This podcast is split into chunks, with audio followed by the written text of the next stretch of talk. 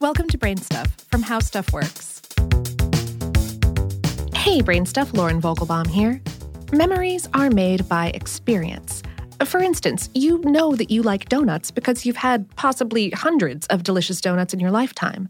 But what if you could have fond memories of donuts not because you'd ever had one before, but because somebody slipped you a transplanted donut memory? No, Jim Carrey is not in this movie, and it's not a movie, it's science. A team of researchers at UCLA has been the first to successfully transplant memory from one organism into another. The study, published in a 2018 issue of eNeuro, the online journal of the Society for Neuroscience, reports their success in using the genetic molecule ribonucleic acid, or RNA, to transplant a memory from one marine snail into another. The research team gave the memory donor snails a series of mild electric shocks to their tails over the course of two days, when threatened in this way, the snails retracted the fleshy flaps on the sides of their bodies called parapodia.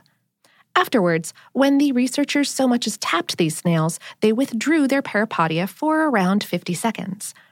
And let's be frank here, these sea snails are not particularly smart. They don't even have the type of nervous system that involves a brain. But the trauma of getting repeatedly shocked on the butt led them to become sensitized, which is a simple type of memory.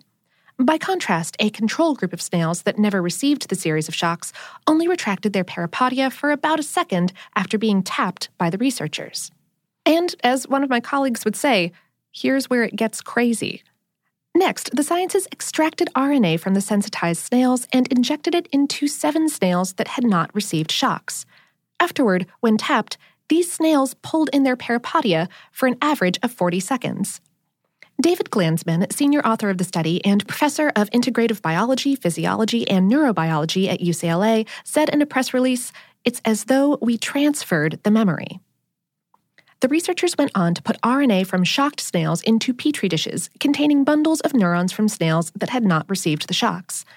They found that this resulted in the neurons getting extremely excited when bathed in a chemical messenger that suggested an electric shock neurons from the unsensitized snails did not become nearly as excited.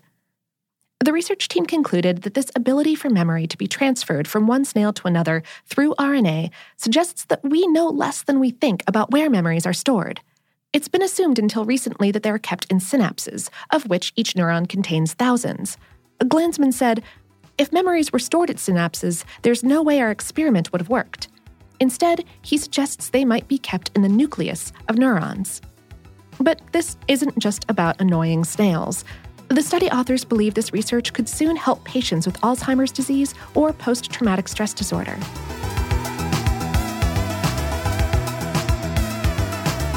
Today's episode was written by Jesslyn Shields and produced by Tyler Klang. For more on this and lots of other shocking topics, visit our home planet, howstuffworks.com.